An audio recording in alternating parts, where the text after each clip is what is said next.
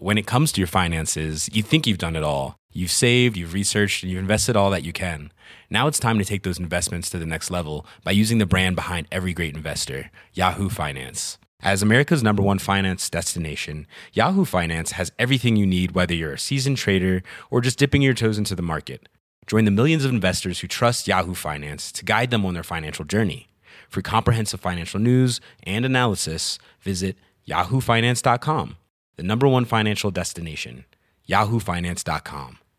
Hey, I'm Ryan Reynolds. At Mint Mobile, we like to do the opposite of what Big Wireless does. They charge you a lot, we charge you a little. So naturally, when they announced they'd be raising their prices due to inflation, we decided to deflate our prices due to not hating you. That's right. We're cutting the price of Mint Unlimited from $30 a month to just $15 a month. Give it a try at mintmobile.com slash switch. $45 upfront for three months plus taxes and fees. Promote for new customers for limited time. Unlimited more than 40 gigabytes per month. Slows. Full terms at mintmobile.com. Hi, everybody. Welcome to Dan Snow's History. I am so pleased to say that this is a rerun. We've gone deep back into the archive. I think this is one of our first ever podcasts, so no one was listening. None of you were listening back then. 2015. God, I was a child. This is Jessie Childs, one of my favourite historians. She's so talented, award winning historian. She wrote a beautiful book about spies in Elizabethan England. I want to talk to her about perhaps some of the aspects of Queen Elizabeth I that don't often get talked about, and whether in fact she was just as brutal as her big sister, who got a slightly tougher press from contemporaries and those observers who followed their rules. This, everyone, is the brilliant Jessie Childs talking about Queen Elizabeth and how she maintained her grip on power. If you want to watch documentaries. We've actually got Jessie Childs on History Hit TV. We've got lots of documentaries about the Tudors. If you want to go over there and check that out, please go to historyhit.tv. Use the code POD1, POD1. You will get a month for free, and then you'll get your second month for just one pound, euro, or dollar. So sign up. We got modern history, we got Tudors, we got ancient history, we got all sorts. You're going to love it. But in the meantime, everyone, here's Jessie Childs talking Elizabeth I. Enjoy.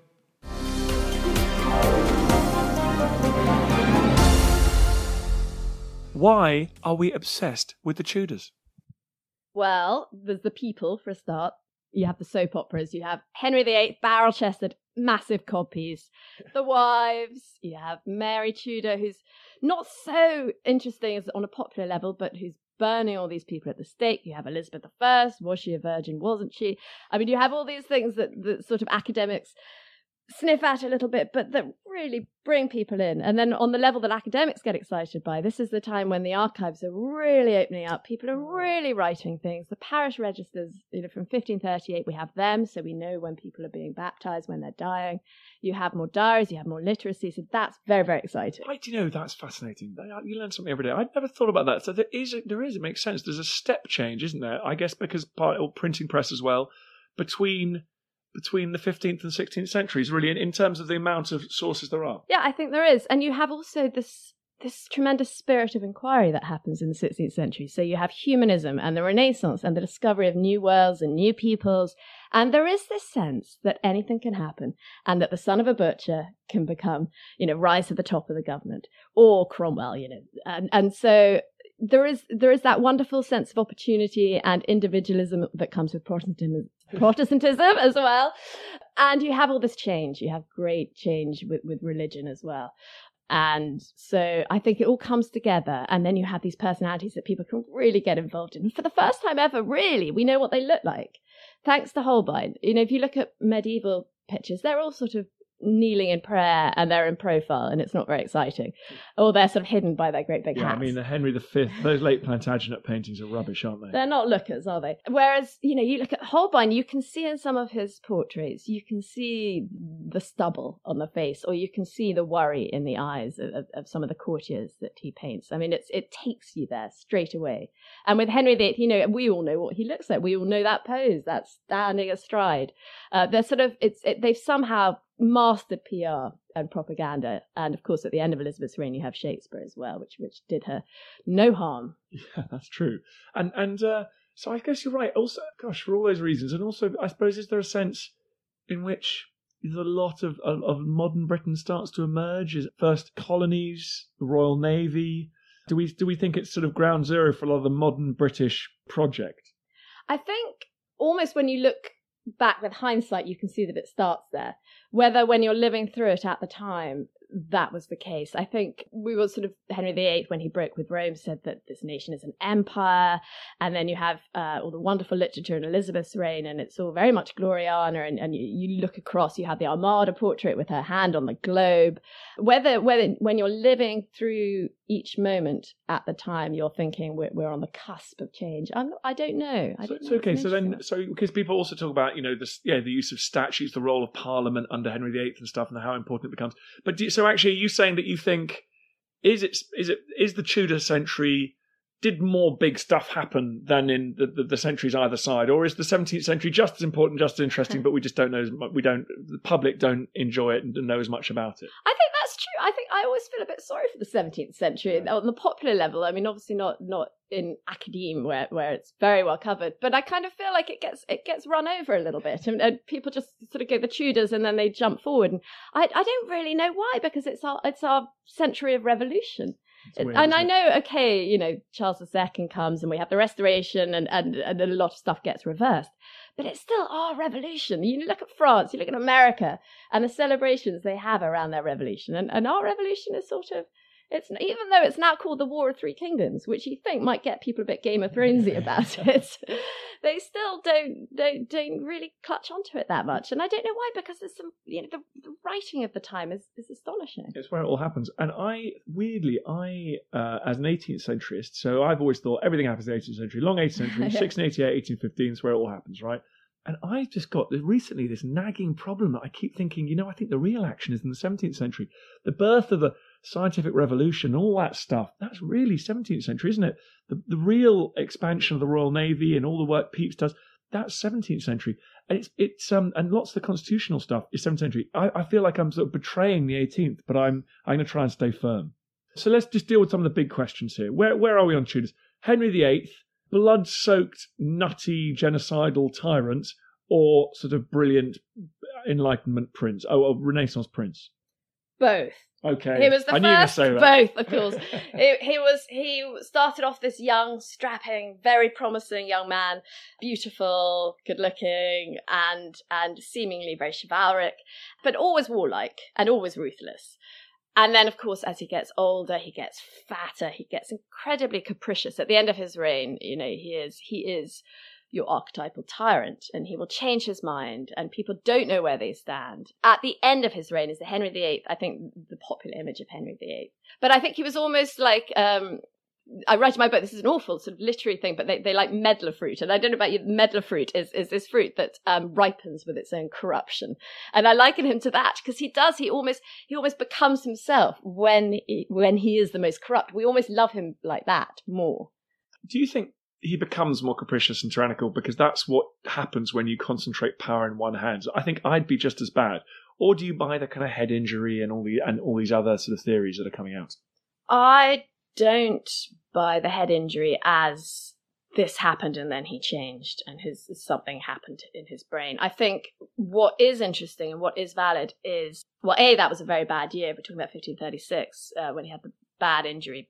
Also because his his illegitimate son Henry Fitzroy died, Bad year. and uh, I think it's very you know it's easy to forget he's one of those sort of forgotten figures. But he was a great sign for Henry VIII that he was virile. And again, we think of Henry VIII as sort of such a manly man, and, and but actually he had fears about impotence, and he was very anxious, and he was kind of a one-woman guy, you know, in the sense that that he did marry for love in a way that very few people did, and he was hurt, especially by Anne Boleyn and Catherine Howard, um, and that's why he became so vengeful. What also is valid is is the sense of pain that he had to live with. I mean, everyone knows that sort of if you've got the flu, you feel rough, you become a bit depressed, you get a bit cross, you get a bit snappy, you don't sleep well. I think all those things, um, although it's you know you know you're then getting into the territory of feely feely and what did he think and how did he feel, but I think that's quite important. He was in a lot of pain. Um, his leg ulcer was suppurating horribly. When it burst, he was limping around. By the end of his reign, he was carried around in a sort of almost like a Stannah stairlift kind of thing. And he burst when they put him in the coffin, didn't they? Didn't he?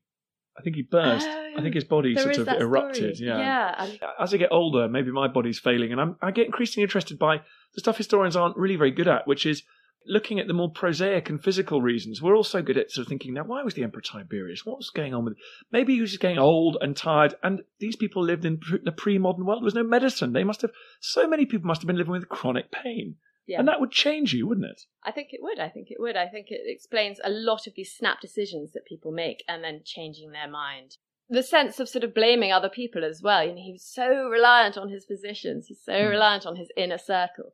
And when they let him down, you can see him having a go at them and, and, and becoming, you know, really unfair. But there is, I think, as you said, there's this sense there's so much of a burden on their shoulders and they are the divine right monarchs, these Tudors. And they very much feel, all of them, that they have this divine contract with God and they are there on this earth to rule for God. And therefore, everything they do is not only being scrutinized by their people and their subjects, but far more importantly, by God. And it depends, you know, what they do here on earth will, will, will determine how they, uh, you know, what happens to them in the afterlife. So it's a huge burden. That sounds totally exhausting.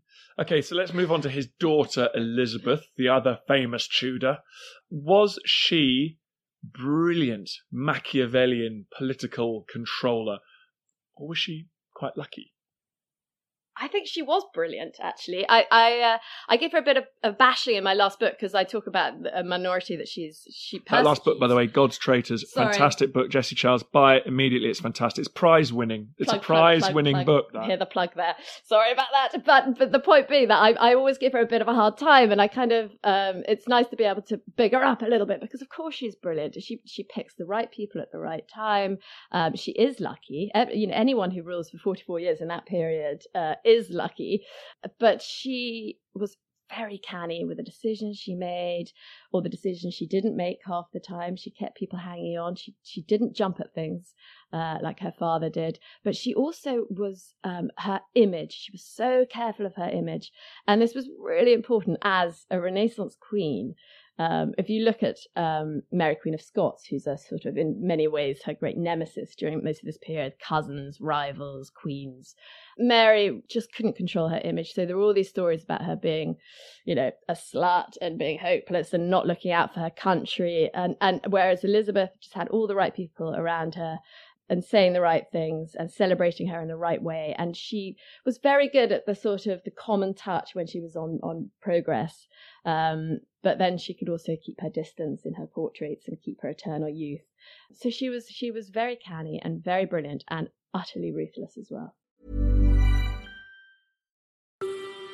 Hi, I'm Matt Lewis, historian and host of a new chapter of the Echoes of History podcast. If you're an Assassin's Creed fan, and like me, want to be prepared for the launch of Assassin's Creed Shadows later this year, join us on Echoes of History as we head to feudal Japan to explore the real life history that inspired the latest game from this legendary franchise.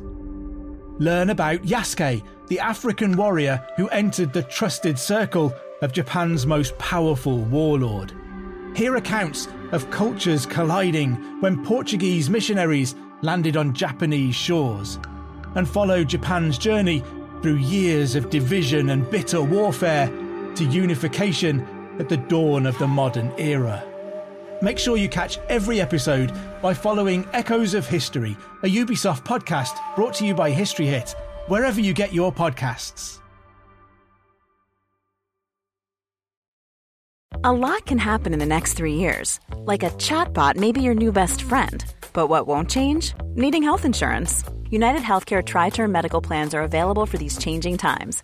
Underwritten by Golden Rule Insurance Company, they offer budget friendly, flexible coverage for people who are in between jobs or missed open enrollment. The plans last nearly three years in some states, with access to a nationwide network of doctors and hospitals. So, for whatever tomorrow brings, United Healthcare Tri Term Medical Plans may be for you. Learn more at uh1.com. This is Paige, the co-host of Giggly Squad, and I want to tell you about a company that I've been loving, Olive and June. Olive and June gives you everything that you need for a salon quality manicure in one box. And if you break it down, it really comes out to $2 a manicure, which is absolutely insane. It's also so easy to get salon worthy nails at home with Olive and June. The difference between how your nails used to look when you did them yourself and now with the Mani system is a complete game changer. The best thing about Olive and June too is it's a quick dry, dries in about one minute, lasts for five days, and full coverage in up to one to two coats. Visit oliveandjune.com slash perfect Mani 20 for 20% off your first system. That's oliveandjune.com slash perfect Mani 20 for 20% off your first system.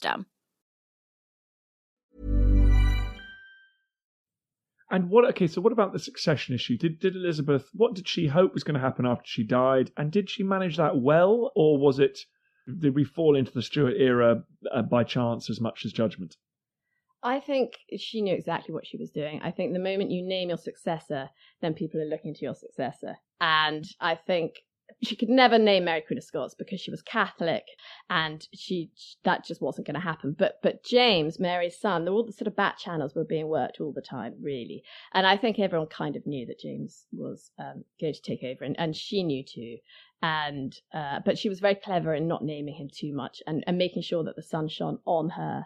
And, and that's that's very important as as a ruler. And she was the state. I mean, if, if Elizabeth, it's so hard to sort of imagine what she was going through, but she was facing assassination plots the whole time from dissident Catholics. And if she had collapsed, so had the whole with the whole Protestant state. So so it, it's so important that she stays alive. And if if she named her Mary, for example, then you know the plots might well have continued. And if she named James or Arbella Stuart, the problem with not naming a successor is then you get other people speculating. This thing about Elizabeth is does she sort of paper over the cracks in English government and society? Because the crown is kind of poor. There's a big problem with the religious divide in the country, uh, and and and a generation after Elizabeth dies, the entire country falls into the worst violence that our country's ever known. The, the what was the Civil War, the War of the Three Kingdoms of the seventeenth century. Did did was was she as great a ruler as as people have thought her, or did she just sort of hold it all together while she's alive, but didn't really leave a, a lasting legacy? I think she was great in many ways. You know, the sense that she she lasted that long, the sense of the culture that was going on at the time, the propaganda, the the, the literature. Um, actually, the Church of England is, is, is an amazing construct. It, in a way, was very middle way. It wasn't of course, Catholic, they didn't have the Mass, but it kept enough features, if you look at the wording in the prayer book of the Mass, to make sort of crypto Catholics kind of happy to yeah, go. It's not a hardcore Lutheran, it's it? not a hardcore Lutheran. And then and the Protestants, you know, uh, the Puritans wanted far, far further reform, and she resisted that continually. And she was often a check on her ministers who wanted to go further. So the Church of England is, is, is an incredible legacy of her reign. Um, but many things, I mean, things like the economy, that was sort of the currency, things like that were actually sort of being straightened out in the reign before hers, in Mary's. But Elizabeth gets a lot of credit for it. She should get credit for many things. I mean, the, the poor laws as well. And also, I think the sense that she could and did delegate. I mean, there's a great debate over whether actually she was really sort of presiding over what you call a monarchical republic, and it's it's you know people like the Cecils who who are running running the gig. So I think one of her best things is to know and to trust the right people. Well, yeah, because we worked together on a Spanish Armada program the other day, didn't we? And and what's interesting there is that Elizabeth, she didn't have much to do with it really. What part of that victory can she take credit for?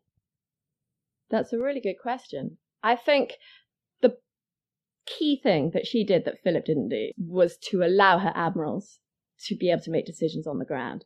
And as you we showed, you showed, and Geoffrey Parker, you know, going through those incredible manuscripts, you see the frustrations of the Spanish generals and how they can't get messages quickly to Philip II of Spain, and how Philip II of Spain anyway has it predetermined because it's God's will and this is how it's going to happen. And then somehow the fleet will will join hands with Parma, and it, you know it was never going to happen. That was that. I think for me, that's flawed strategy is is the reason it didn't happen. And Elizabeth let Drake and Howard get on with it. I suppose that's, and especially in pre-modern government, arguably in modern government, but whether there, there aren't proper communications and and uh, instantaneous ways of maintaining your control on situations.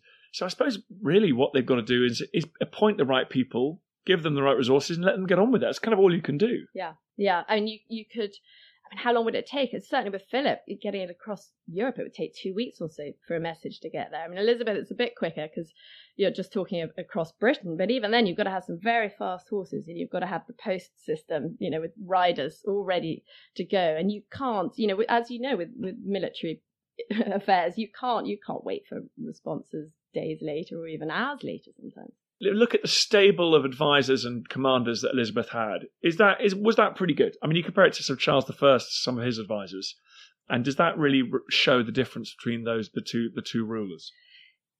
Yeah, I think it does. I think Burghley was one of the greatest statesmen. William Cecil, Lord Burghley, was one of the greatest statesmen our country has ever had. And he ran the show a lot of the time, or at least he worked very effectively alongside Elizabeth, and he could speak truth to power.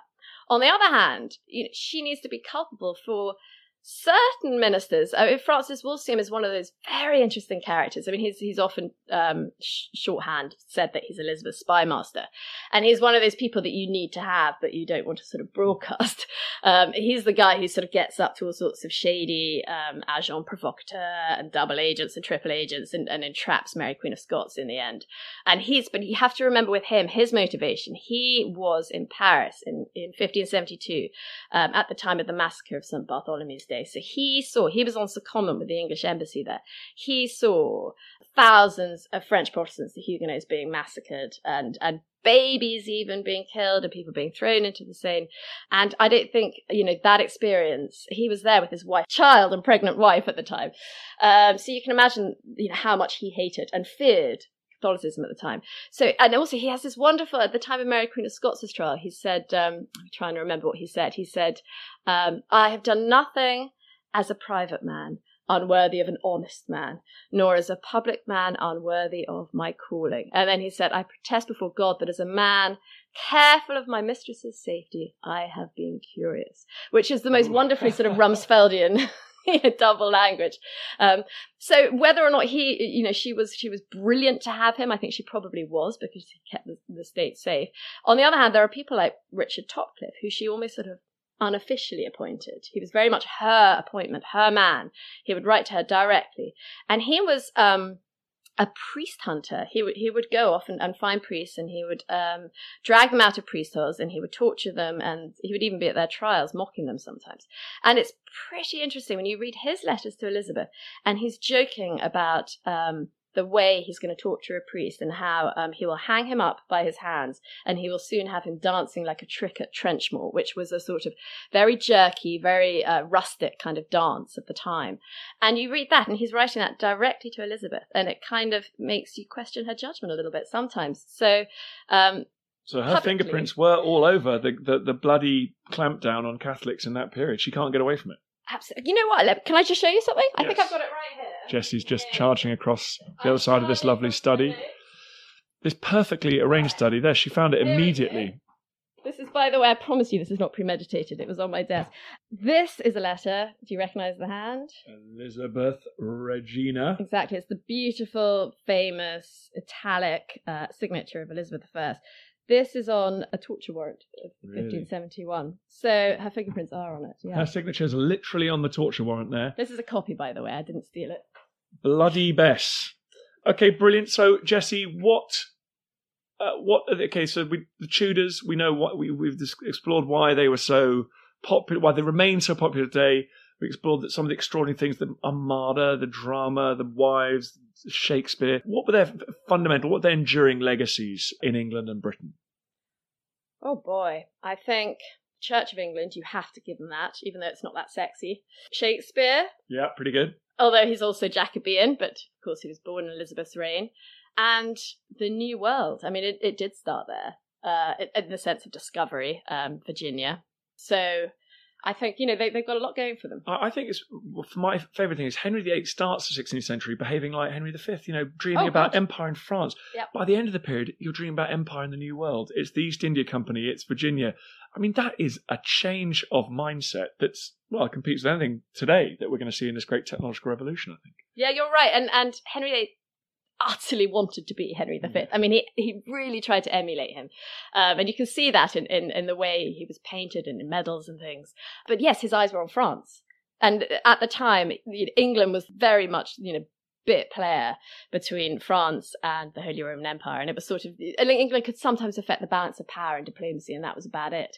And so Henry, they, you know, rides into France and wants to win things. And you're absolutely right. And then, and then by the end, you know, when, when, when France is, is, not really on the radar in the same way and, and they're looking out. And I think there is, you know, we are talking about that spirit of inquiry and that sense that anything is possible. I think it is incredibly exciting. And I know you're talking to Peter Frankopan about, about the silk roads. You know, it's always important to bear in mind that there's so much going else going on and, and, and also in I mean, India I find fascinating. At the same time as Elizabeth, direct contemporary was Akbar. Mm.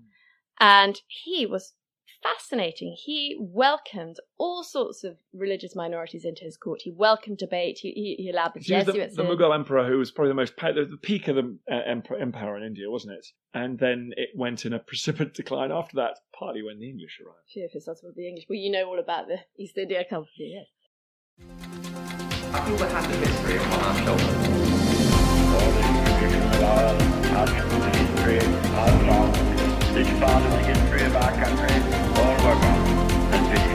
One child, one teacher.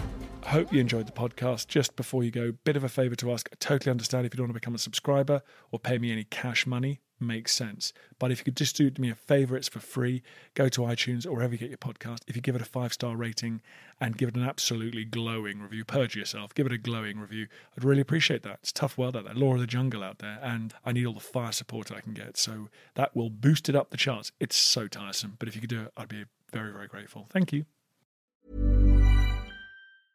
Hey, it's Paige DeSorbo from Giggly Squad. High quality fashion without the price tag. Say hello to Quince.